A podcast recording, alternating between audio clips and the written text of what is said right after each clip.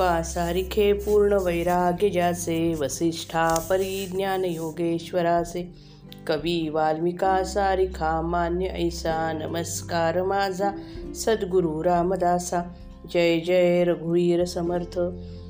समास दशक सतरावा समास पाचवा अजपा निरूपण। श्रीराम एकवीस सहस्र सासे जपा नेमून गेली ते अजपा। विचार पाहता सोपा सकळ काही श्रीराम. मुखी नासिकी असी जे प्राणे तयास अखंड येणे जाणे याचा विचार पाहणे सूक्ष्मदृष्टी श्रीराम. मुळी पाहता एकस्वर त्याचा तार मंद्र मंद्रघोर त्या घोराहून सूक्ष्म विचार अजपाचा श्रीराम. सरिगम पदनीस सारी मातृक सायास. प्रथम स्वरे मातृकास म्हणून म्हणून पाहावे श्रीराम. परे वाचून परे वाचेहून अर्थे आणि पश्यंती खालते. स्वराचे जन्मस्थान ते तेथून उठे श्रीराम. एकांती उगेच बैसावे तेथे हे समजून पहावे. अखंड घ्यावे सांडावे प्रभंजनासी श्रीराम. एकांती मौन धरून बैसे सावध पाहता कैसे भासे? सोहम सोहम ऐसे शब्द होती श्रीराम. उच्चारे विण जे शब्द ते जाणावे सहज शब्द. प्रत्यया येती परंतु नाद काहीच नाही श्रीराम. ते शब्द सांडून बैसला तो मौनी म्हणावा भला योगाभ्यासाचा गलबला या कारणे श्रीराम. एकांती मौन्य धरून बैसला तेथे कोण शब्द झाला? सोहम ऐसा भासला अंतर्यामी श्रीराम। धरिता सो सोडिता हम अखंड चाले सोहम सोहम। याचा विचार पाहता बहु विस्तारला श्रीराम। देहधारक तितुका प्राणी श्वेतज उद् उद्विजादिक खाणी। सासोश्वास नसता प्राणी कैसे जिती श्रीराम? ऐसे ऐसी हे अजपा सकळांसी परंतु कळे जाणत्यासी। सहज सांडून सायासी पळोच नये श्रीराम. सहज देव असतची असे सायासे देव फुटे नासे. नासिवंत देवासे विश्वास देवास विश्वासे ऐसा कवणू श्रीराम. जगदांतराचे दर्शन सहज घडे अखंड ध्यान. आत्मइच्छेने जन सकळ वर्तती श्रीराम. आत्मयाचे समाधान घडे तैसेची आशन. सांडले फिटले समर्पण तयासीच होये श्रीराम. अग्नपुरुष ओटी वस अग्नपुरुष पोटी वसती तयास अवदाने सकळ देती. लोक आज्ञेमध्ये असती आत्मयांचे श्रीराम. सहज देव जप ध्याने सहज चालणे स्तुती स्तवने. सहज घडे ते भगवन भगव सहज घडे ते भगवंताने मान्य कीजे श्रीराम. सहज समजा या कारणे नाना हटयोग करणे. परंतु एकाएकी समजणे घडत नाही. श्रीराम द्रव्य चुकते दारिद्र्य दरिद्र येते. लक्ष्मी तळे लक्ष्मीवरी वर्तते. प्राणी काय करेल ते ठाऊके नाही. श्रीराम तळघरामध्ये उदंड द्रव्य भिंतीमध्ये घातले द्रव्य स्तंभी तुळवटी द्रव्य आपण मध्ये श्रीराम लक्ष्मीमध्ये करंटा नांदे त्याचे दरिद्र अधिक सांदे. नवल केले परमानंदे परमपुरुषे श्रीराम.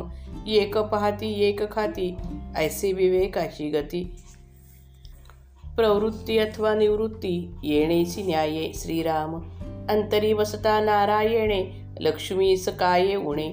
ज्याची लक्ष्मी तो आपणे बळकट धरावा श्रीराम. आपण शब्द बोलतो त्यांचे मूळ आपल्या अंतर्यामीच असते. एकांतात बसावे आणि आतील शब्दमूळ शोधावे.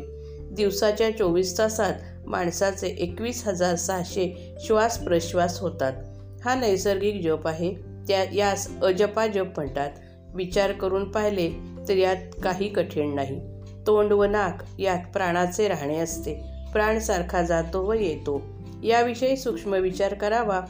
प्रश्नोपनिषदात पुढील मंत्र आहे मुख नासिकाभ्याम प्राण हा स्वयं प्रतिष्ठते. मुख व नासिक यांच्याद्वारे यांच्याद्वारा बाहेर पडणारा प्राण डोळे व कान यात प्रतिष्ठित असतो. शरीर जिवंत आहे तोपर्यंत प्राणाचे अखंड येणे जाणे चालते.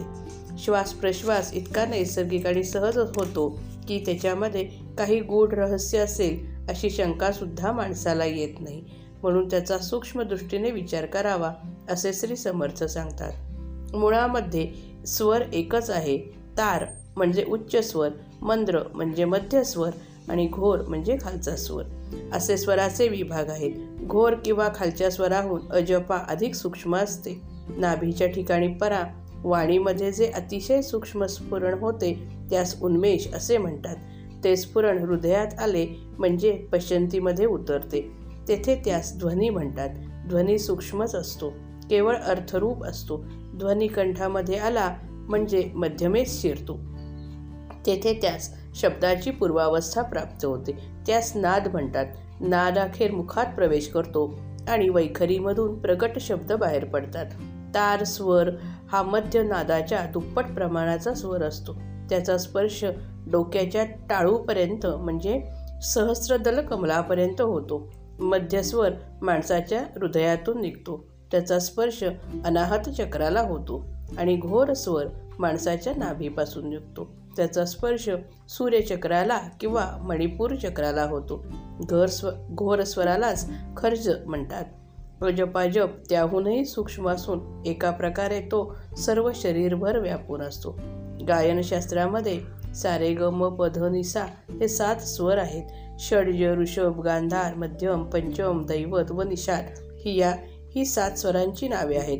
प्रथम सप्तकातील सापासून आरंभ करावा आणि दुसऱ्या सप्तकातील रेपर्यंत स्वरमातृका प्रयत्नाने म्हणून पहाव्या.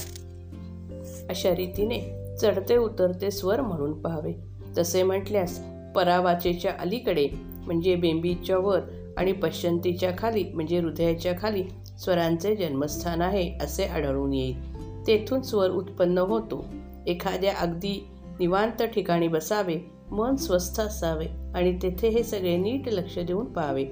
अखंड येणाऱ्या व जाणाऱ्या वायूवर लक्ष ठेवावे. एकांतामध्ये मौन धरून बसावे आणि सावधपणे श्वास प्रश्वासाच्या येजाकडे लक्ष द्यावे. तेव्हा असे प्रत्ययास येईल की श्वासाच्या येण्या जाण्यामध्ये सोहम सोहम हे असे शब्द होत आहेत. आपण प्रयत्न न करता उच्चार न करता जे हे शब्द ऐकू शक ऐकू येतात ते सहज शब्द समजावे. आपल्या जन्मापासून ते आपल्या बरोबर असतात. त्या शब्दांचा उच्चार झालेला समजतो परंतु त्यांना ध्वनीचे व्यक्त स्वरूप नसते. सोहम सोहम असे होणारे सहज शब्द जो मागे टाकून बसतो तो खरा उत्तम मौनी होय. हे साधण्यासाठीच योगाभ्यासाची खटपट असते. एकांतात बसून सोहम सोहम हे सहज शब्द ऐकत असता ऐकणारा मी वेगळेपणाने राहतो. मी सोहम शब्द ऐकतो ही वृत्ती असते.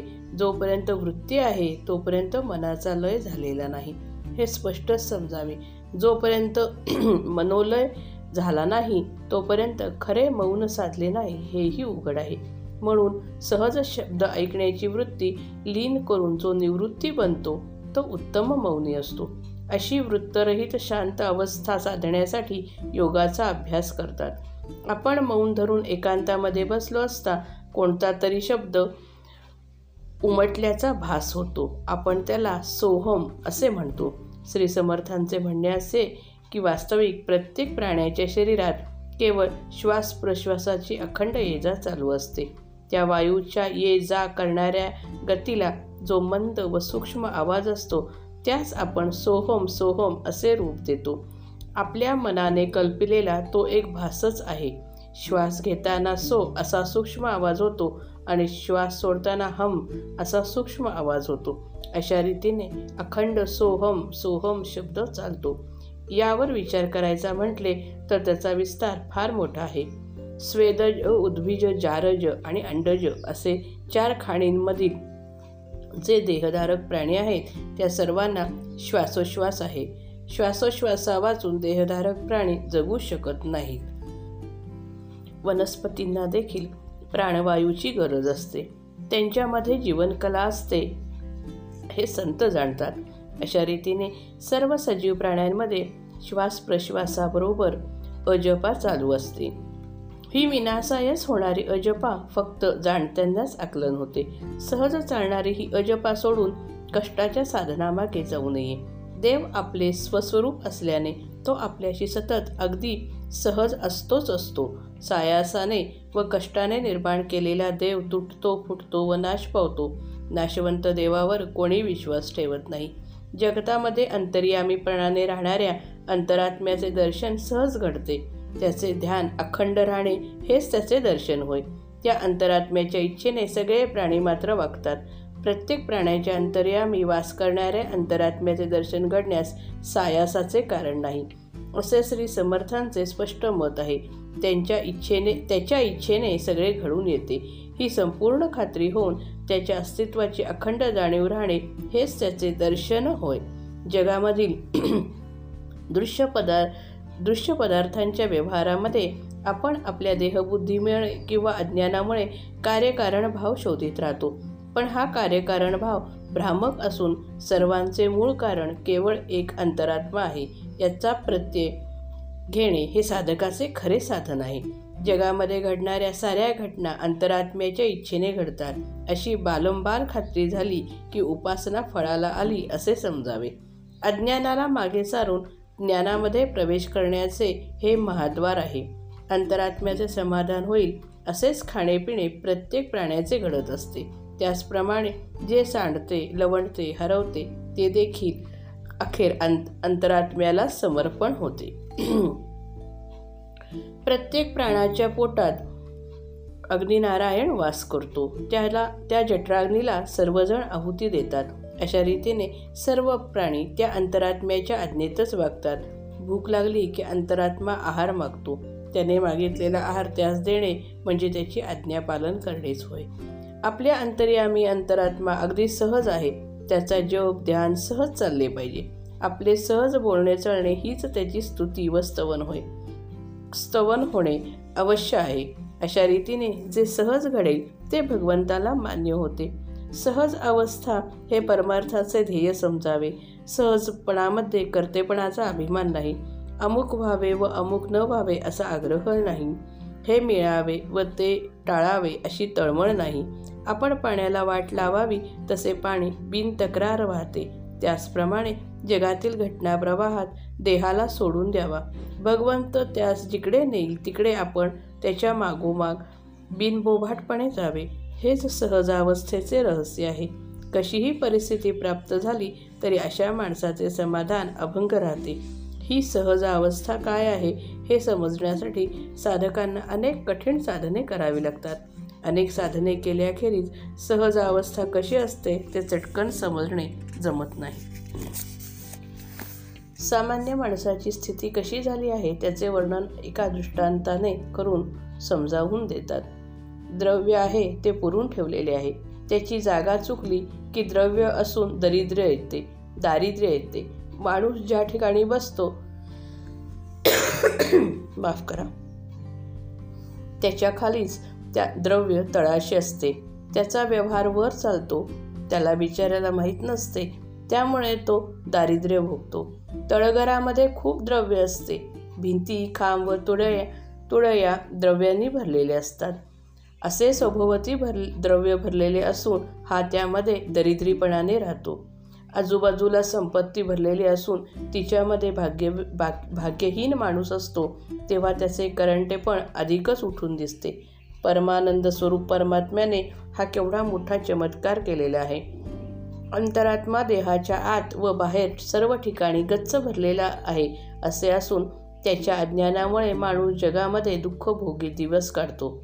असा सांगण्याचा मुख्य भावार्थ आहे. व्यवहारामध्ये ज्याप्रमाणे श्रीमंत माणूस ऐश्वर भोगतो आणि दरिद्री माणूस त्याच्याकडे नुसता बघत राहतो त्याचप्रमाणे परमार्थात जो विवेकशील आहे तो भगवंताचा आनंद भोगतो आणि जो विवेकशील नाही तो त्याच्याकडे आशाळभूतपणे नुसता बघत राहतो. विवेकशील माणूस दृश्यातून निवृत्त होऊन अंतरात्म्यास ओळखतो. तर अविवेकी माणूस दृश्यामध्ये प्रवृत्त होऊन नाना प्रकारची प्रापंचिक दुःखे भोगतो. ज्याच्या अंतर्यामी नारायण होऊन वस्ती करतो त्याला लक्ष्मी कमी पडणे शक्यच नाही. म्हणून लक्ष्मी ज्याच्या अधीन आहे तो नारायण आपण घट्ट धरून ठेवावा. जेथे शिव तेथे शक्ती जेथे नारायण तेथे लक्ष्मी जेथे कृष्ण तेथे राधा जेथे राम तेथे सीता. या पौराणिक कल्पनांचा उपयोग करून श्री समर्थांना सांगायचे आहे की ज्याने अंतरात्मा वश करून घेतला त्याला जीवन काही जीवनात काही पुणे पडत नाही. जय जय रघुवीर समर्थ.